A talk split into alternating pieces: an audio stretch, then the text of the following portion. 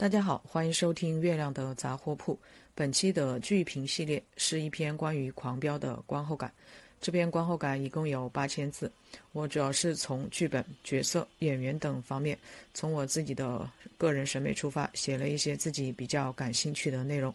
之前呢，我也邀请过两位演员朋友来聊过这部剧，主要呢是从表演的角度。有兴趣的听友呢，可以去回听。《狂飙》是在二零二三年的一月十四号首播的。呃，截止到目前，也就是二二零二三年的二月二十三号，呃，这部剧的豆瓣评分是八点五，有六十三万人打分。第一，关于剧本，《狂飙》一共有三十九集，大致包含了三条时间线：两千年、二零零六年以及二零二一年。两千年的部分主要体现在前面十二集，十三到二十六集主要描写二零零六年，二十七到三十九集除了二零二一年之外。还穿插了一些二零一四一五年的内容，主要是王立案以及陈淑婷的死亡。就个人观感而言，三个部分是三种不同的类型。一到十二集偏爽剧模式，主要内容为一个黑帮大佬的发家史；十三到二十六集为警匪相持对抗。第三个部分，专案组进入金海之后，类型不明确，主题不清晰。第三阶段本可以再做一次类型升级，直接拉高层次，提升整部剧的格调。遗憾的是，编剧却在重复第一阶段爽剧的写法，且不够克制。比如让黄瑶反水，从而取得高启强的关键犯罪证据，就特别的爽剧。在二零零六年这条时间线里，孟德海已经流露出了要和高启强合作的念头。当时的公安局局长一直提醒告诫他不要走这条路，因为一旦合作，一定会陷进去，从而成为利益共同体。孟德海是看不上赵立东的，他要的是政绩，要的是结果。但是在开发金海的过程中，总是会碰到莽村李有田这样的村长，在行政级别上不值得一提，但其实手握实权且是村民直选。在法律、行政等手段都行不通时，在可进可出的灰色地带，孟德海就会考虑用高启强这样的人去给他扫平障碍。因此，如果在第三阶段想写孟德海这条线，就会顺畅许多。而高启强和赵立东的窝里斗不是太合逻辑。赵立东是保护伞，高启强一手遮天的本领是从保护伞成绩的权利，因此他不可能凌驾于保护伞之上，除非他有武装，比如在破冰行动里。塔寨村之所以可以对抗警察，是因为他们有自己的武装，但是高启强没有。黑社会之所以能够被组织壮大，也是借了伞的权利。扫黑除恶的重点是打掉保护伞，伞比黑更可恶、更可怕，也更难撬动。如果用一部电影做比喻的话，就是导演在最该发力的时候忽然泄气了。第三阶段并没有很好的完成最终的剧作任务，而对于安心的人物塑造，甚至一度呈现出已然放弃的态势。二、关于角色，《狂飙》的一到十二集是高启强的成长史，有一幕令人印象深刻：高启强故意把安心引到菜市场中间，然后轻轻地拍了拍他的肩膀。这个举动被其他的商户看到，高启强第一次体会到了何为狐假虎威。他的内心起了变化。如果一个人有着充分的内省之觉悟，那么当他第一次浅尝权力的滋味时，应当是保持警惕的态度。很显然，高启强没有。很多时候，我们并不知道自己站在人生的十字路口，有时我们做出的一个选择就决定了人生的方向。但高启强不一样，他隐约是知道的，只是他缺乏内观的能力，缺乏自我觉知的能力。高启强在两千年完成了三级跳。每一场都是硬仗，只是每打完一场仗，就离错误更近了一步。因此，高启强这个角色具有现实指导意义。人生就像扣扣子，一颗错了就全错。有时我们有机会改正，有时却要付出生命的代价。高启强走上不归路，有环境因素，但外因永远只起催化刺激作用，内因才是关键。君不见，在现实世界里。强盛集团的法定代表人叫孙红雷，很巧，这位老板之前也卖过鱼。不过，高启强和高启盛的底是不一样的，前者明显要善良一些。当高启强在犹豫不决是否要去自首时，高启盛叫回了高启兰，此时的盔甲变成了软肋。我想，高启强对于黄瑶既有真情，也有假意，对老莫心怀愧疚是真的，养了黄瑶这么久有感情是真的，但是必要时候也是可以让黄瑶背锅的。到了二零二一年，高启强明显已经在洗白上岸，如果不是扫黑除恶常态化，他说不定就可以全身而退了。而高启强不杀安心，并非真的和他惺惺相惜。安心是烈士遗孤，背后有安长林和孟德海两座靠山，高启强自是不敢动。更重要的是，高启强发现，在某些时刻，他完全可以利用安心。安心这个角色一出场就站在了终点，他已经是完成时态。每个角色的行为都有其内在的逻辑链条。一个角色的家庭出身、成长背景、教育环境都会影响他成为一个什么样的人。什么样的人就会有对应的价值观，价值观会指导他的日常活动。但是编剧没有交代安心的人物前史，我们不知道他的正义感从何而来。反正他就是那道光。其实编剧对于安心的亲情、友情、爱情均有刻画。安长林代表亲情，理想代表友情，孟玉代表爱情。不过编剧对于三情的表达是形而上的，这个形而上是和高启强做对比的。高启强之所以立体，是因为编剧把它落到了生活里。不说别的，看看余荡和旧屋这两个景儿做的有多实、多真、多有生活气息，就知道了。高启强的成长史当然好看，安心的人物塑造虽不如高启强丰富，但是在第一阶段还是达到了势均力敌的效果。安心的正直、善良、共情能力以及利他主义，都给我留下了深刻的印象。小黄瑶拿着安心给的糖，静静地看着安心和李想的车开走了。坐在车上的安心有点难过，这个画面十分动人。如此好的一个伏笔，编剧却忘记了。要是在二零二一年把它用起来，多一些安心和黄瑶的互动，该有多好！此外，安心和幼年高晓晨的几场戏也是可圈可点的。陈淑婷并未缺席高晓晨的重要成长期，高启强对他也是爱护有加。因此，高晓晨长成了一个没有头脑的傻叉富二代，实在不合逻辑。第二十六集，李想和高启盛同时下线，这样的写法，编剧只考虑到了这一集，甚至是这一场戏的戏剧张力，完全没有考虑第三阶段。张彪黑了，杨健黑了，这样的情节能在瞬间击中观众，但同时也砍掉了安心的左膀右臂。他们曾经是安心的战友，安心真的成为了孤胆英雄吗？并没有。况且，孤胆英雄也不符合本剧的主旨。网友们说，安心要的是理想，理想要的是安心。安心是纯粹且坚定的理想主义者，在生活里有的却是更多的理想。理想作为妥协的理想主义者而存在，鹿晗则代表理想主义在现实中的彻底幻灭。编剧写戏都喜欢首尾呼应，最后在看守所。安心带给高启强的还是那一盒饺子。画面闪回到第一集大年三十的那盒饺子，看到这样的场景，自然是让人十分的感慨。第三，关于表演，专业的选角团队选择演员有两个基本前提：一是合适，二是戏好。二零零六年六月，《疯狂的石头》上映，许多观众都以为黑皮这个角色是在重庆当地找的农民工，黄渤一跃成为国民演员。不认识阿如那的观众也以为李宏伟是在当地的村里找的小混混。电影《驴得水》上映时，阿如那还是上海戏剧学院大三的学生，他在里面饰演的铜匠非常出彩。希望这匹草原黑马能走得更远。张译生于一九七八年，张颂文生于一九七六年，《狂飙》于二零二一年十月开机。在前面十二集里，两人都要饰演比自己实际年龄小二十岁左右的年轻人。我不会要求两个四十五加的男演员能演出年轻人真正的样子，那是不现实的。经过了岁月的磨砺，你的眼睛里自然就有了阅历和沉淀。那些天真懵懂也只能是演出来的，只不过有人痕迹轻，有人痕迹重。因此，我不从这个层面去评价两人的表演。我感觉《狂飙》里的张译擅长处理人物关系，善于把控表演节奏，在所有的对话戏中。张译的表演都没有问题，安心和高启强吃猪脚面的这场戏，以及安心用警戒线逼退高启强这场戏，可谓棋逢对手，火花四溅，让观众大呼过瘾。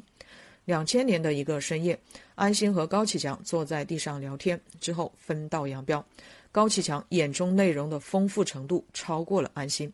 李想和高启盛同时坠楼这场戏，比较张颂文和张译的表演状态，可以看出，张译在情绪的饱满和充沛度上稍显不足，或者说张译对于表演情绪持警惕态度。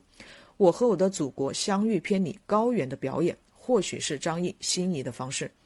张译在剧中的口音问题也一度引发了争议，他本人似乎没有正面回应过。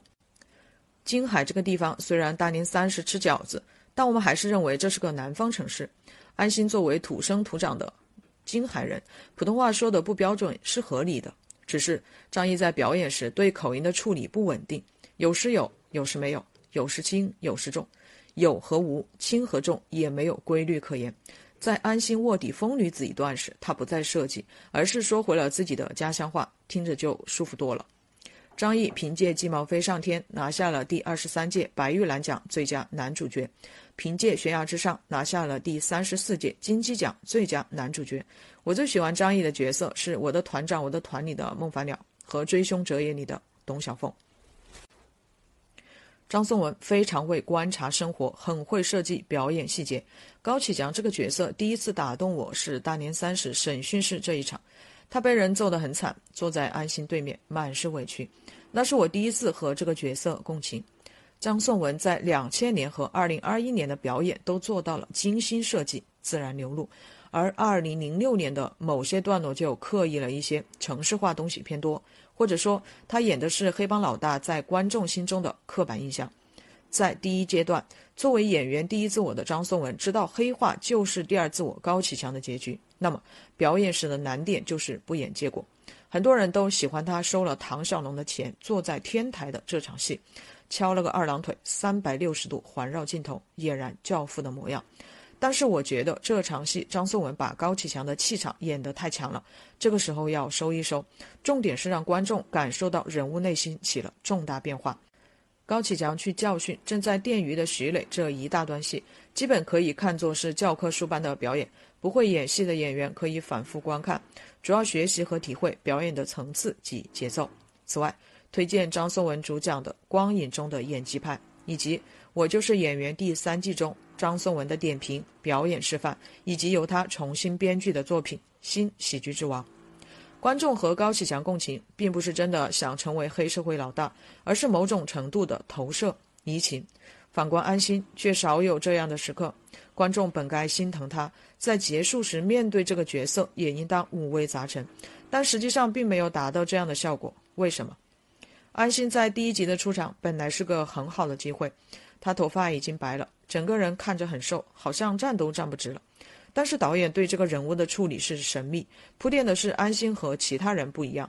当安心站到观众面前时，我们并不知道在过去二十一年的时间里他经历了什么，因此他就错失了第一次机会。安心在安长里面前哭过一次，也很委屈，但程度不够。和孟玉分手这一场，李一桐情绪充沛，张译在观众面前过于克制。理想在安心面前摔卡，杯子被打碎这一场戏演不知怎的到了理想身上。张译还有机会吗？其实是有的，那就是第二十六集的最后一场戏，那是安心第一次也是唯一一次向观众展示他脆弱的时候。安心在指挥交通，没过一会儿，他彻底崩溃了。这个时候，高启强的车从他身边经过。我当然知道编剧为什么要在此时安排两人的相遇，两千年就是以两人的相遇结束的。二零零六年再重复一次，此时高启强失去了弟弟，安心失去了理想，两人都正在经历人生的黑暗。但是我不喜欢这个处理，高启盛是当场死亡，已经给了张颂文一场戏，那么这场戏就应该写给张译。我们不知道私底下的安心是个什么样子。三十九集的狂飙几乎没有安心一个人的戏，请问是什么原因？第四，关于演员。狂飙的演员涵盖了1950到1990五个年龄段，观众在看剧的同时，也是对全年龄段演员表演的一次大阅兵。以下为部分演员信息：五零后，韩童生，李有田扮演者，出生于1955年；李建义饰演纪泽，出生于1956年；六零后，李大红，太叔扮演者，出生于1960年；吴刚，徐忠扮演者出生于一九六二年。七零后张颂文、高启强扮演者出生于一九七六年。张译、安心扮演者出生于一九七八年。八零后贾冰、徐江扮演者出生于一九八零年。李健、李想扮演者出生于一九八一年。孙岩、唐小虎扮演者出生于一九八六年。九零后苏小丁、高启盛扮演者出生于一九九零年。阿如娜、李宏伟扮演者出生于一九九三年。那天我在走廊里整理资料，一个演员副导冲过来，很着急地问我：“哎，你家有超过两米的演员吗？”“哈，什么情况？”一个傻叉编剧前两天突然加了一个两米的巨人。这时，一个经纪人走了过来：“哈，我家还真有。”演员副导立马把他拉了进去。不管剧本里出现多么离奇的角色，选角团队总能找到合适的演员。我们的演员储备一直处在深不可测的状态，这应该算是我几年前从事经纪人这个职业非常深刻的感受了。我想，狂飙给观众吃了一颗定心丸。我们不缺好演员，希望更多的好演员被发现、被认可。陈淑婷是狂飙里最出圈的女性角色，我很喜欢高叶这个演员，她长着一张很有故事感的脸。高叶毕业于北京电影学院2006级表演系本科，和朱一龙、彭冠英是同学。忽然很感慨，是啊，一个班就是这样，几个出来了，几个有戏拍，几个挣扎在边缘，几个转幕后，几个转行，剩下一两个从此人间蒸发。第五，关于置景，《狂飙》主要在广东江门取景，根据百科显示，该剧的取景地超过一百个，置景的面积超过了八万平方米。就我个人的观感而言，景做的最实的是菜市场以及高启强的旧宅，而高启强的豪宅拍摄功能多过了居住功能。最近这几年也经常看到网友对现实主义题材作品的吐槽，比如主人公住的房子就是个样板间，完全没有生活气息。如何把搭出来的景变成主角真正意义上的家？如何处理主人公与环境的关系，都是需要花心思的。在这一点上。韩剧、日剧、美剧等都有值得借鉴之处。之所以要写这个部分，就只是为了写最后这句话：安心可以是一个没有家的人，但是不可能是一个没有住处的人。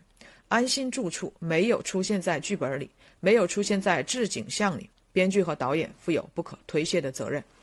六、关于服化道。二零一六年的某个夏日，我带着一名演员去《如懿传》试戏。化好妆后，我在过道上给演员对词，他说自己找不到感觉。我说你要是不怕热的话，那就现在把戏服给穿上。两个小时之后，我家演员在导演面前去站了两分钟。当他穿着戏服表演时，我还真觉得是那么回事儿。这是我第一次切身感受到服装对于演员的重要性。我想。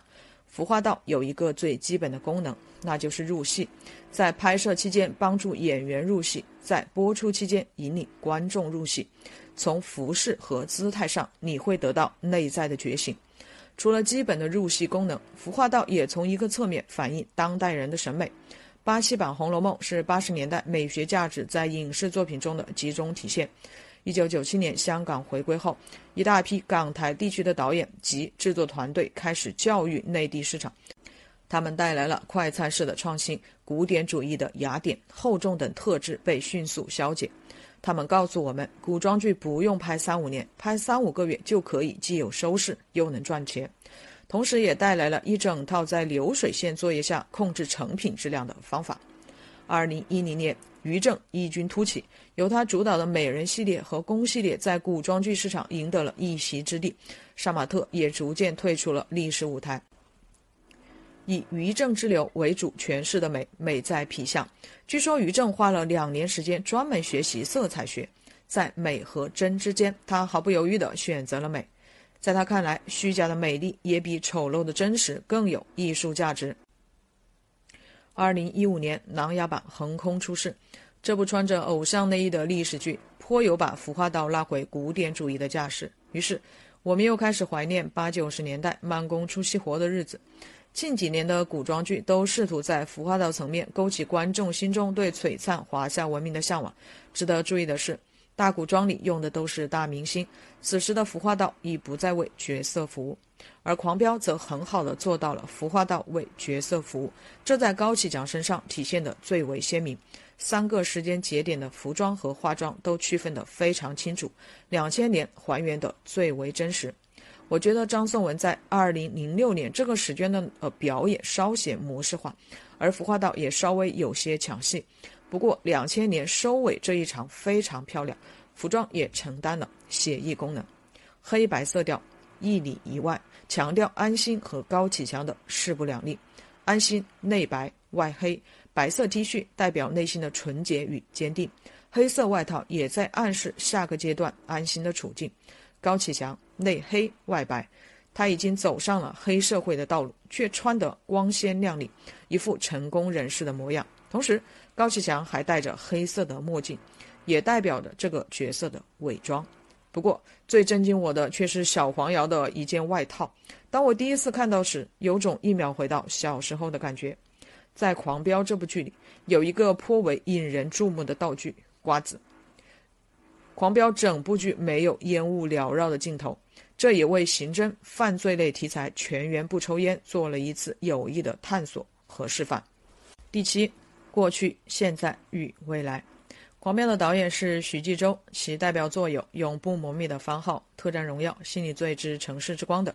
与此同时，他也是狂飙的编剧之一。徐导看在我的眼里，就是站在影视行业顶端之人。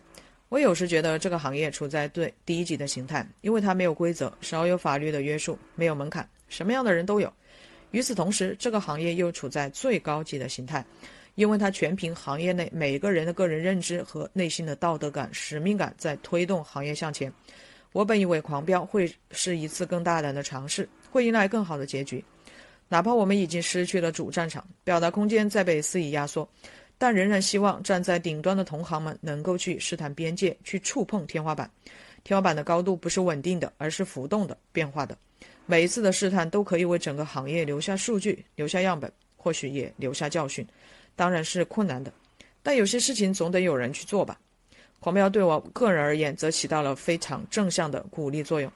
虽然写了是一堆废纸，但是不写则永远没有机会。我想，我还可以再坚持一年。二零一五年十月的一天，我坐着地铁去上班，我看见身边的人都拿着手机在看《琅琊榜》。几个月前，还是这趟地铁，我看见身边的人都拿着手机在看《花千骨》。二零一六年一整年，我都在不知疲倦的跑组。我和自家演员跑组遇到的经纪人、演员副导们聊过《太子妃升职记》，聊过《小别离》，聊过《欢乐颂》，还聊过《余罪》。二零一七年二月。我从《三生三世十里桃花》里学到了一个新词儿，叫“整容般的演技”。四月的某个傍晚，我去超市买菜，超市里的顾客不多，他们全都在聊《人民的名义》。六月，《大军师司马懿之军师联盟》首播，这部剧也成为了中生代男演员的跃马场。暑假期间，有亲戚到家里来玩，他们每天都窝在家里，因为要看《我的前半生》。《白夜追凶》是第一部得到主流市场认可的网剧。网剧终于有了资本和传统电视剧分庭抗礼，电视台终于从万米高空摔了下来。二零一八年六月十三日，《镇魂》播出，国产网剧开发出了新的赛道。随后到来的暑假，整个大街都弥漫着不染的味道。除了毛不易之外，你还可以选择路虎的《雪落下的声音》。二零一九年六月，单改赛道再出爆款，《陈情令》的两位主演直接晋升为娱乐圈的顶流。三个月前，也有一个人成为了顶流，他就是《都挺好》里的苏大强。《破冰行动》让刑侦剧又火了一把，《长安十二时辰》获得第三十届金鹰奖优秀电视剧。擅长写历史褶皱的马伯庸也是近年来炙手可热的作者。之后的每一年都有根据他的小说改编的影视作品。这一年的暑假，韩商言成为了国民老公，只是何沈二没能复制自己曾经的辉煌。二零二零年春节，亲戚们从四面八方回到了老家，在饭桌上，我们聊的是《庆余年》，那也是我和某位亲戚吃的最后一顿饭。第二季度，爱奇艺的迷雾剧场横空出世，《沉默的真相》收获九点零分，荣膺悬疑类大陆剧榜的第一名，《隐秘的角落》八点八分，紧跟其后。悬疑类剧集似乎迎来了春天。夏末秋初，观众的心里多了司凤这个名字。两年过去了，他依然在某些观众的心中回荡。二零二一年，正剧主旋律再次回到了观众的视线。张永新拍出了九点三分的《觉醒年代》，并拿下了第二十七届白玉兰奖最佳导演；九点二分的《山海情》荣获白玉兰奖最佳中国电视剧。三月，我在知乎写了一篇《山河令》的观后感，几个小时后就成为全站热搜，让我也亲身感受到了这部剧的火爆。迷雾剧场第二季虽然扑了，但是爱奇艺还是凭借赘婿挽回了颜面，笑到了最后。二零二二年国产剧的开端是开端，改编自梁晓声同名小说的《人世间》将现实主义题材的作品带上了一个新的高度。从二零一四年开始，每年都会有热播的古装剧，今年的名字是《梦华录》和《苍兰诀》。二零二三年二月的某天早上，我在一个小店里吃面，旁边坐着三个女生，她们在聊《狂飙》。周末和家人出去吃饭，前后左右桌都在聊《狂飙》。在过去三年的时间里，我们目睹、经历了一些让人无法理解的事情，一些让人愤怒的事情，一些让人无奈的事情，一些让人悲伤的事情。愿优秀的影视作品永远具有抚慰人心的力量。感谢《狂飙》全体工作人员，期待不止不休的上映，期待他是谁的播出。